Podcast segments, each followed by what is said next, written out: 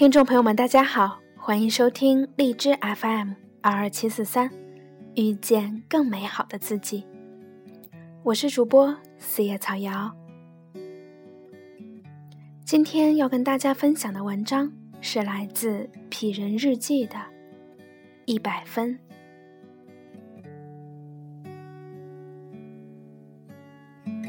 让我占有你，让我占有你，在你最好的年，切还真心。让我占有你，占有你干净的心，温柔的声音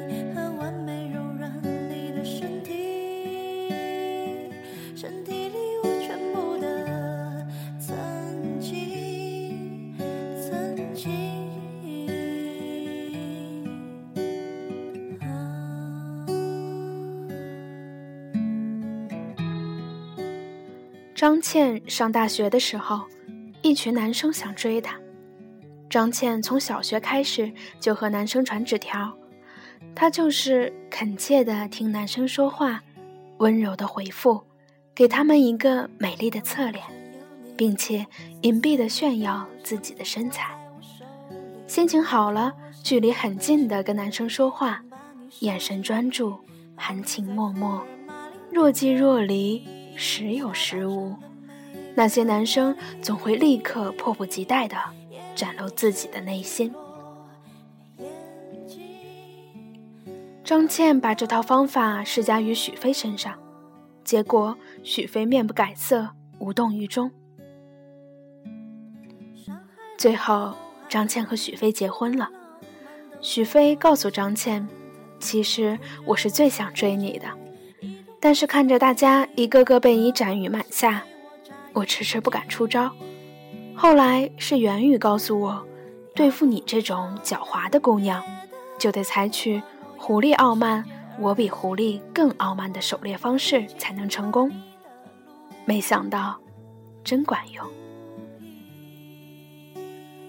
许飞这一交代，害我请张倩吃了好几顿饭。当然，后来我也没少去这两口子家那儿蹭饭吃。有次蹭的酒足饭饱之后，我在许飞书架上乱翻书打发时间，结果翻出几张草纸，看完之后让我汗颜。我身为一个写作者，至今也没写出比这更好的文章。征得许飞、张倩两口子同意，现在刊发全文。我只属于你，在这短暂的生命，随你自由来去。我只属于你，我大脑、我的身体都要你住进，要你把我灵魂榨取。今天是公元二零零七年十月四日，举国同庆放大假。我和我们家领导张倩窝了三天。张倩同学已经玩了三天的超级玛丽，今天我冒死进谏，明确地指出，她作为一名著名的女作家，不应该好逸恶劳。我做饭，吃完饭，洗完碗，洗完澡，擦完地，又擦一遍地，她还在玩超级玛丽，这是不对的，起码要去洗个澡。她不干，非要我写一篇关于她的文字。至少三十条，答应了他才肯去洗澡。我能答应这种无力的要求吗？当然能。他洗澡，我写字；他洗完，我写完。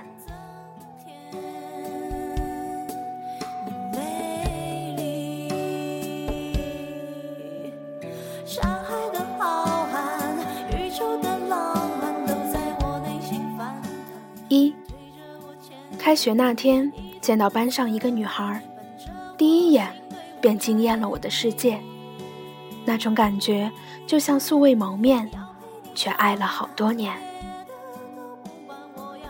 二，开班会自我介绍，我知道了，她叫张倩，她的声音很温婉，以至于我沉醉其中，除了她的名字，什么都没听见，但只是静静的望着。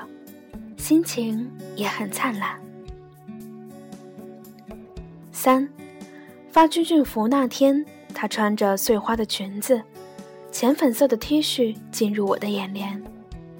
我穿一双匡威白板鞋，平膝短裤，九号 polo 衫。四，军训时，他站在我前面，我感觉这已经足以让我花掉此生所有的运气。看着他的马尾辫，心情就像经历了一场小地震，方圆五厘米都在颤。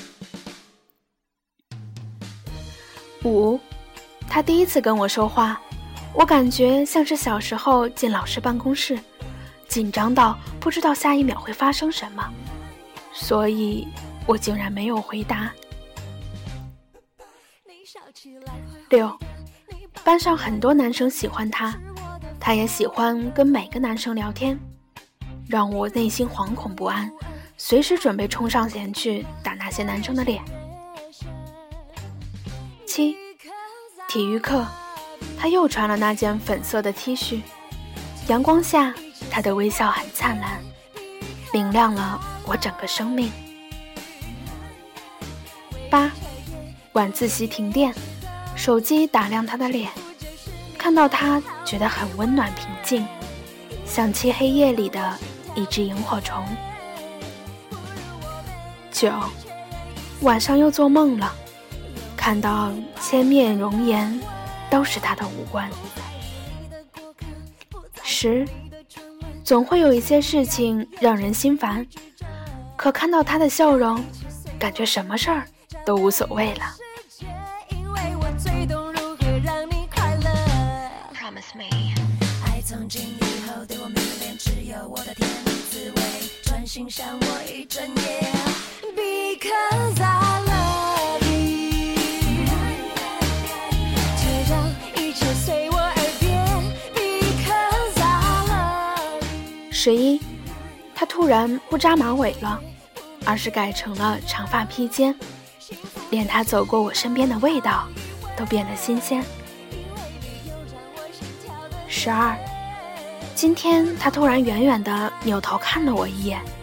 对视的时候，觉得整个世界都安静了。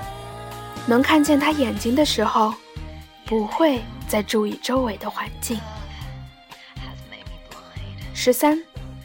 那天站在那里看着他顺着阳光的光线走过来微笑的样子，太难忘了。这是我最美丽的暗恋回忆。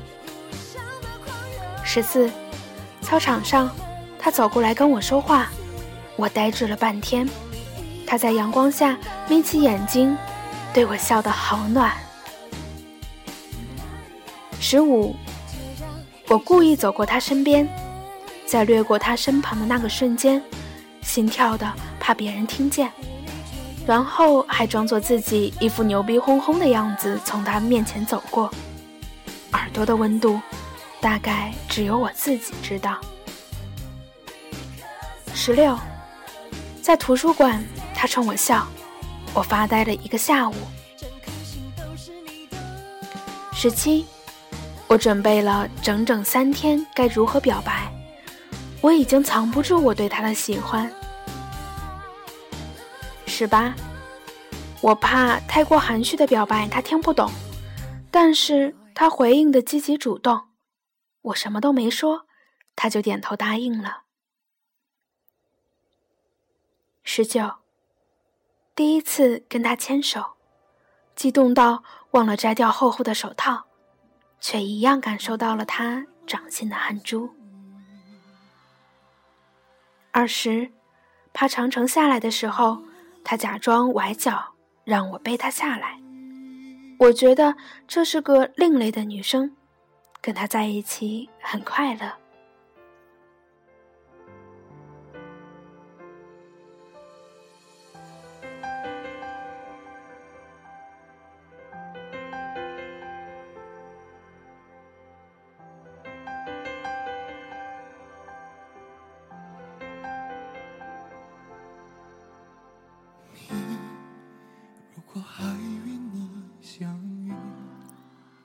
二十一，原来他也很文艺，写了一首小诗给我。很多年前的秋天，你爸妈有了一个孩子。今年秋天，我收获了许飞的爱情。二十二，我打篮球的时候脚弄骨折了，他挂在脸上的眼泪像水晶一样晶莹剔透。二十三，脚瘸了好多天，我右边的拐杖是拐杖，左边的拐杖是他。二十四，那碗的泡面是我这辈子吃过最好吃的。二十五，他自己逃课来陪我上课，又哀求我去陪他上课，我终于答应了。半路，他却拉着我一起逃课。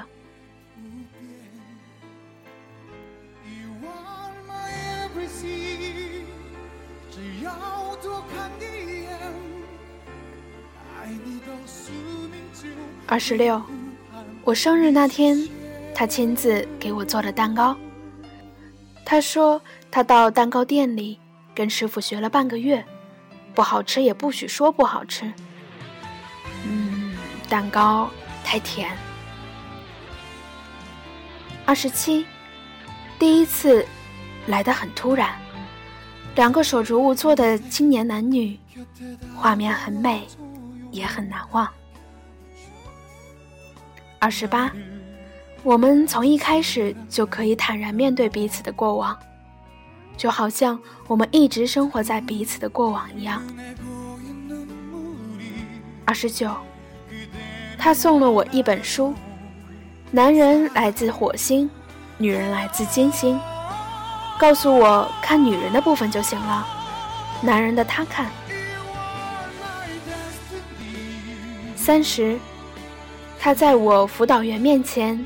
甜甜的打招呼说：“胡老师好。”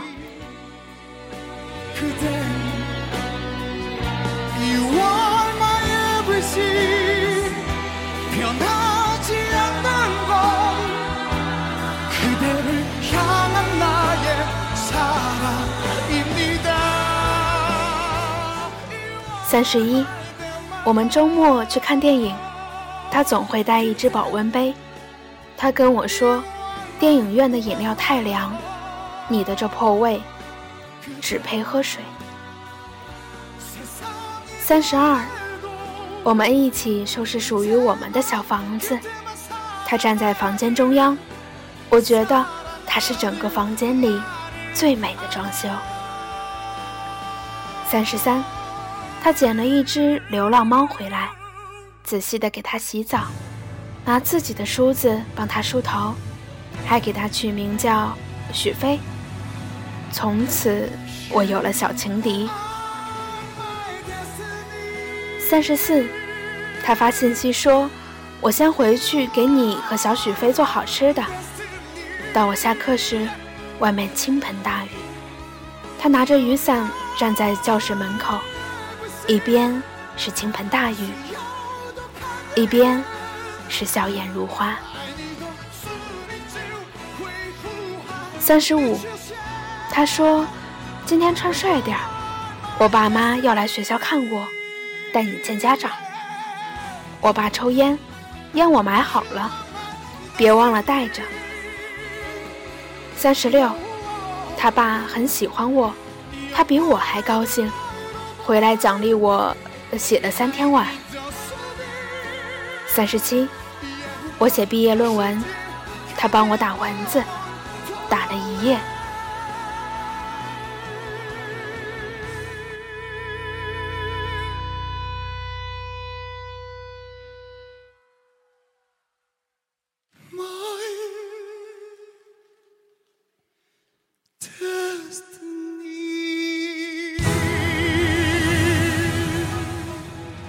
三十八，他高兴的跟我集合回去收拾东西，去见我爸妈。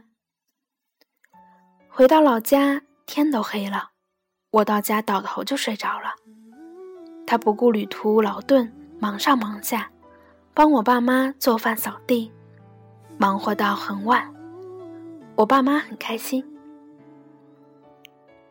三十九，我妈给他的见面礼让我花没了，不知道花哪里了。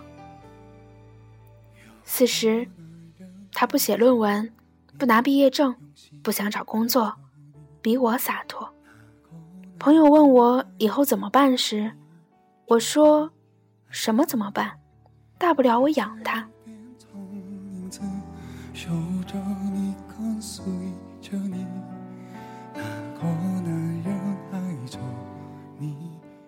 四十一，他闲了好久，开始为工作发愁。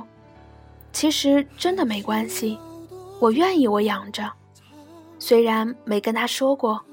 因为他好强，各方面都想比我厉害。四十二，他还喜欢让我跟他玩超级玛丽，其实水平差不多，他非说比我厉害。我承认我不比他厉害，但嘴上却说我比他厉害。四十三，他开始在家写东西，想成为一个作家。他说很喜欢待在家里，而作家可以坐家里，适合他。我说加油，支持你。四十四，他很恋家，但我还给不了他家。四十五，毕业离校的时候，我牵着他的手，像是我最宝贵的行李。这孩子把一辈子的幸福交给我了，他赌了，我要证明他押对了。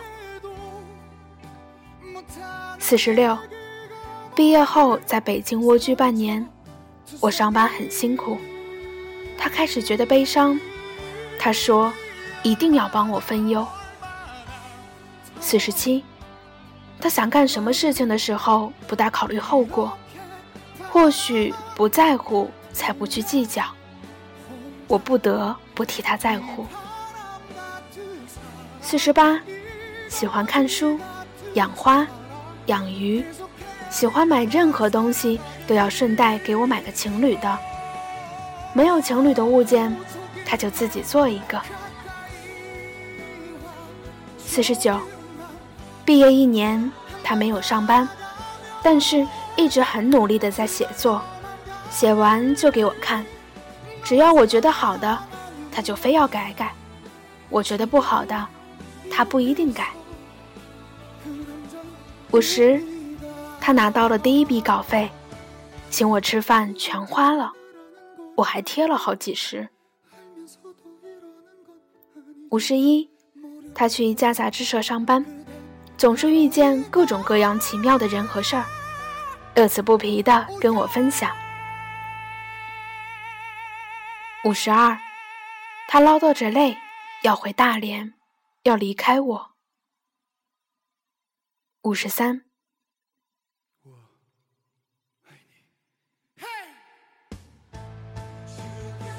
有次吵架要分手，他收拾行李走了，我也不留，一个人在公寓哭着玩超级玛丽。眼泪哗哗的，我找袁宇来，两人抽了三包烟，袁宇抽了三根。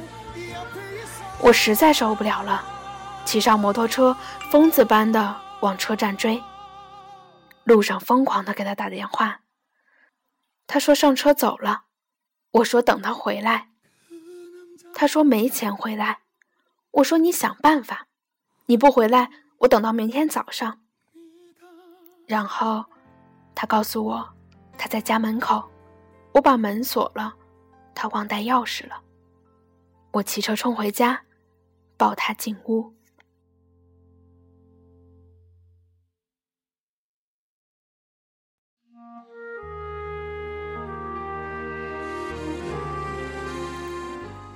五十四，他去广州，送他的时候，我这送人的没哭。他哭得稀里哗啦的，但他有颗说走就走的心，哪怕是离开我，或许是太脆弱，才表现的越发决绝。五十五，我以为自己无法忍受的事情，在他身上忍受了。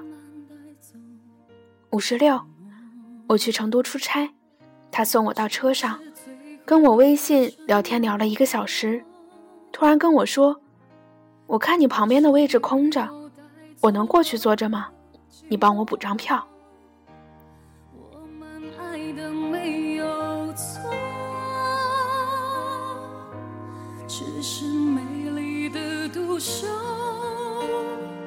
太折磨，他说无所谓五十七，有段时间他热衷于摆地摊儿，的确很赚钱，但他三天打鱼两天晒网的，没挣到钱，却热衷于此。五十八，有时候他生气了，就去大学闺蜜那里住，邻居问我：“你老婆怎么没来？”我总是编各种理由，从不说我们吵架，因为说吵架，邻居们都会认为我不对。狡猾的他，让所有的人都对他印象很好。五十九，生他气的时候，我自己都会找理由原谅他，有时实在找不到理由，就继续找。六十，从一开始我就说。再怎么吵架，也不要说分手。他说了好几次，我假装没听到。后来我也说了一次，他哭着说：“你说话不算数，以后不许再说。”六十一，有时候逼急了，我会用陕西方言骂他，他听不懂，就对着我生气的脸笑嘻嘻。如果我说他有病，他不反驳，然后证明我也有病。六十二，我喜欢听他的声音。现在他感冒了，声音却更好听，听起来新鲜，好像新换了个女朋友。六十三，她很注重自己的形象，但是她的好闺蜜来家里。他穿着睡衣和拖鞋就出来了。六十四，他和出版社签了长篇小说合同，说要写夫妻吵架的桥段，逼我跟他吵架。后来吵着吵着自己哭了，说我欺负他。六十五，他有时候喜欢一个人的生活，跑去日本玩，花的一分钱不剩。六十六，一起在我家看了个垃圾电影，里面有个大坏蛋，他便叫我大坏蛋，嬉闹了半夜。我妈第二天坏坏的问我：“昨晚干嘛？睡那么晚？”六十七，去西安的时候，我姐她婆婆说：“许飞，你这么丑，怎么找了个这么好看的媳妇儿？”她认真的说。阿姨，你不能这么说我们许飞，许飞最帅。六十八，开玩笑，不小心一个耳光打在他脸上，他郁闷了五分钟，向我宣布说：“我好了。”到现在还后悔打了他，估计他也记得。六十九，去年他一个人在上海过的生日。前年我嘴馋，提前了一天给他过生日，还振振有词。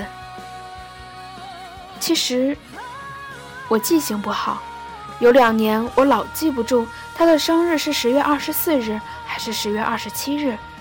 他很伤心，于是他宣布以后两天都得给他过。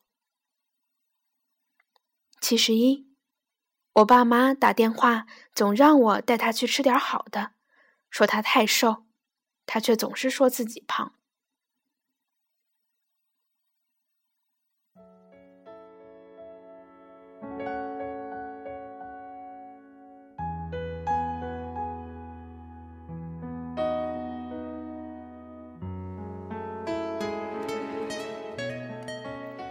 七十二，他受不了我跟他回忆上学时候的恋爱故事，说太美好。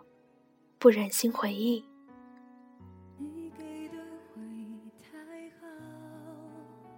七十三，他说现在在写我，让我也要好好写写他。每天都督促我做这件事儿，但是我一直不知道该怎么写。七十四，我写不出来，他还是创造条件让我写，而且为了不打扰我，自己在床上看书，看一个无上光荣的女人。看着看着，突然过来，头枕在我腿上，撩起我的汗衫，脸贴上，做小猫状。七十五，我们都喜欢山水田园的地方，不喜欢城市。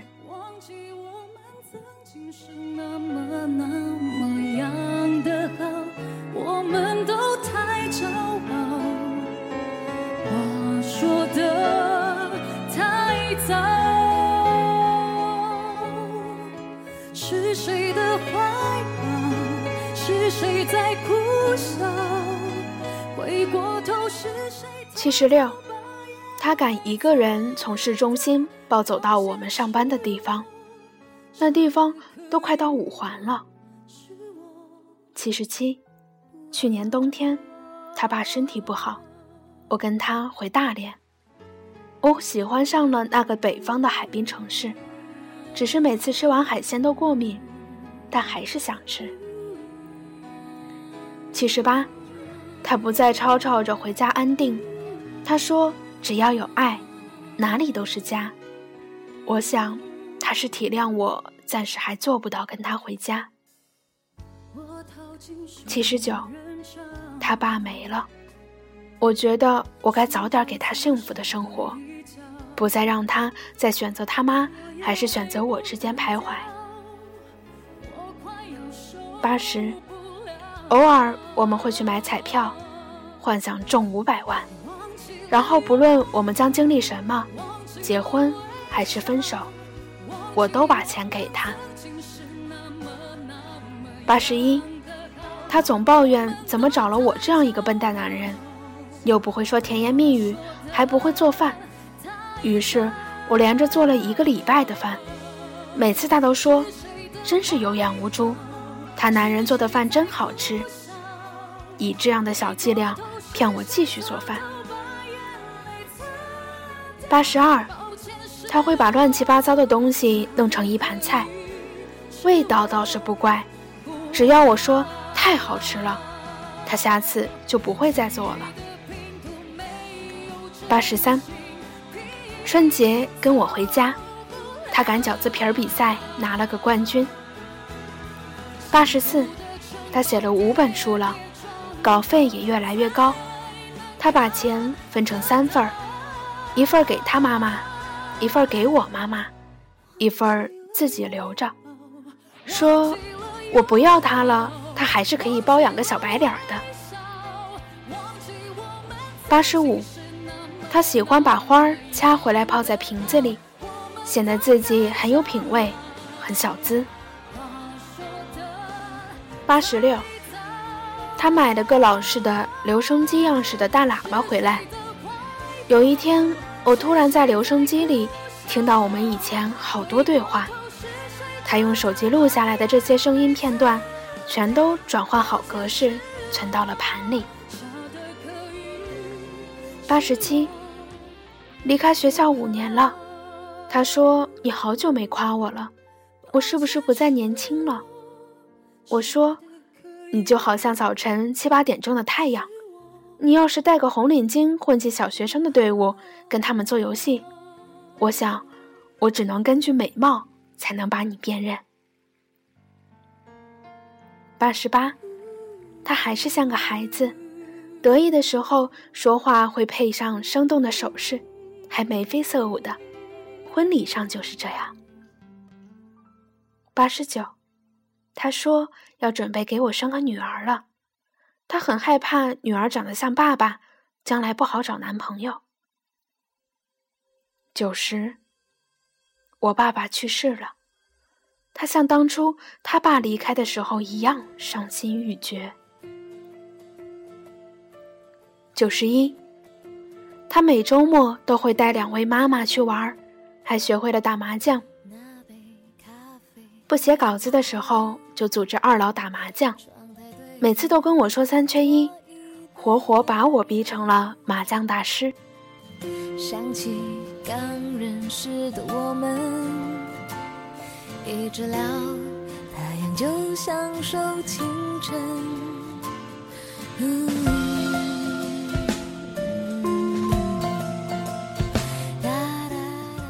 九十二，他剪了短发。把剪掉的头发收藏起来，跟我说：“老公，如果你看腻了，记得告诉我，还可以接回来。”九十三，有一天他跟我说：“我觉得嫁给你以后，我也成了一个无限荣光的女人。”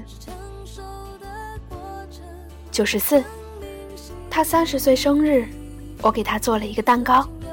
跟当初他给我做的一样，他说：“吃了这个蛋糕，我们又一起年轻了十岁。”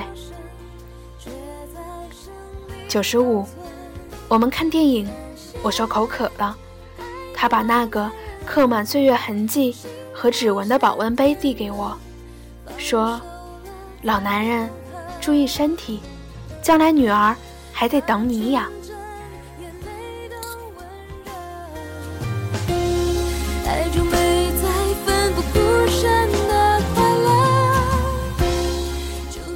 九十六，他躺在我腿上问我：“你说人有来生吗？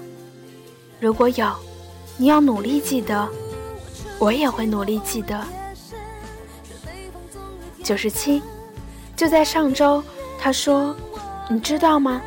上学的时候，你在我七点钟方向，我经常拿一面镜子偷瞄你。所有深爱都是秘密，没有人知道我爱。”九十八，我一辈子的快乐和眼泪，都和他有关。九十九，他说他担心自己会老，说这话的时候，他眼里布满了忧伤。我告诉他，老了你也是最漂亮的老太太。他笑了，一如回到二十岁。一百。他洗完澡出来半天了，再给我揉肩膀，我手也已经写酸了。问他写一百条可以吧？他说：“嗯，每条给一分。”我看着这几页泛黄的纸，心想：人世间的美好，也不过如此。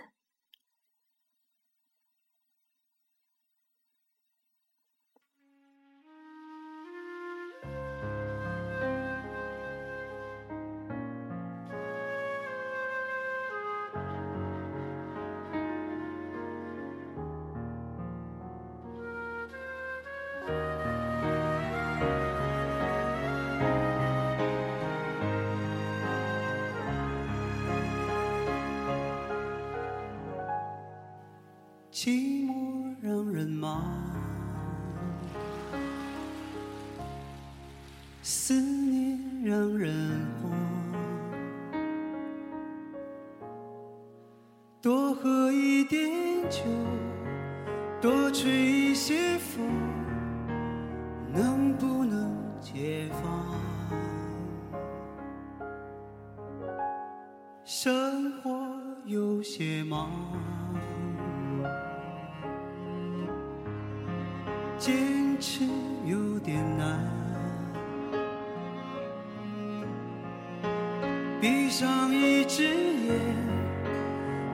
上一根烟，能不能不管？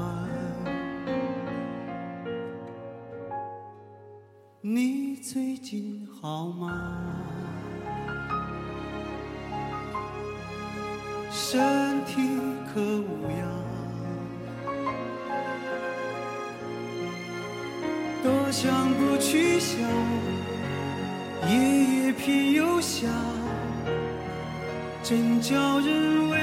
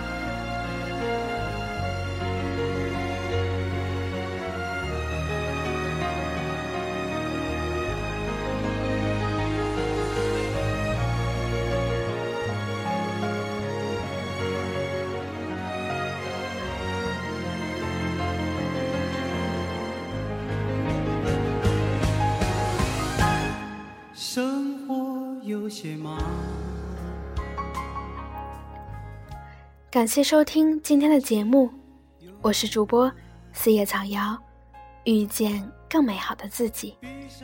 如果你喜欢我的节目，请继续关注。如果你想知道节目的背景音乐以及文字，可以关注新浪微博“电台遇见更美好的自己”，里面有每一期节目的背景音乐以及文字。如果你是用客户端来收听节目，在每期节目的后面有一个类似橘色图标的小按钮，点开之后，里面就有每一期节目的歌单。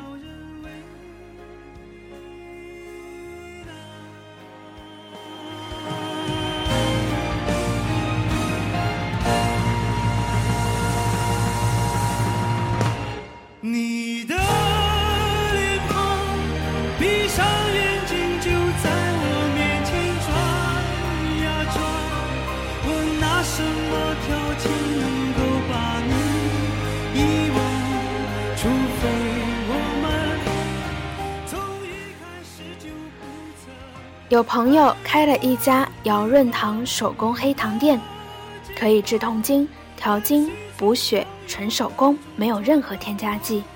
感兴趣的朋友可以添加微信 l o s e 幺零零三六幺四，具体的微信号可以看电台简介。在节目的最后，祝愿收听节目的每一个人都能收获到一百分的感情。祝各位晚安。